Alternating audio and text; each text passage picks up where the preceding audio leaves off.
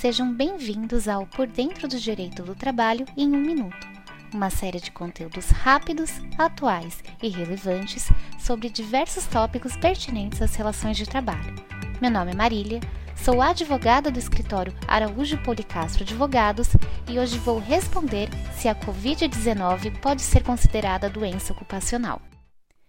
A Lei sobre Planos de Benefícios da Previdência Social equipara o acidente de trabalho à doença proveniente de contaminação acidental do empregado no exercício de sua atividade.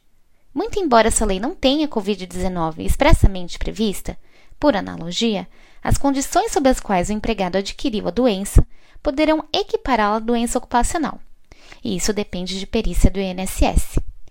Por exemplo, Caso o empregador mantenha suas atividades de forma presencial e na empresa ocorra contaminação pela Covid-19, é possível que, em ação trabalhista, o julgador trate a doença como sendo ocupacional, a depender das provas produzidas, onde deverá ser comprovado o nexo causal entre a doença a qual o empregado foi acometido e o trabalho.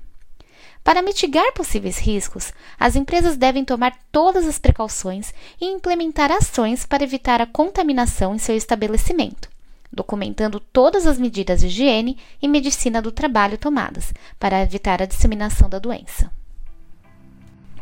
Muito obrigada pelo seu tempo e não deixe de conferir nossos outros conteúdos.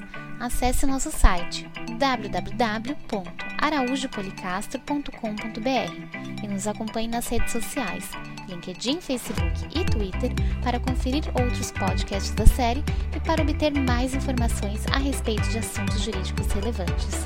Um abraço e até a próxima!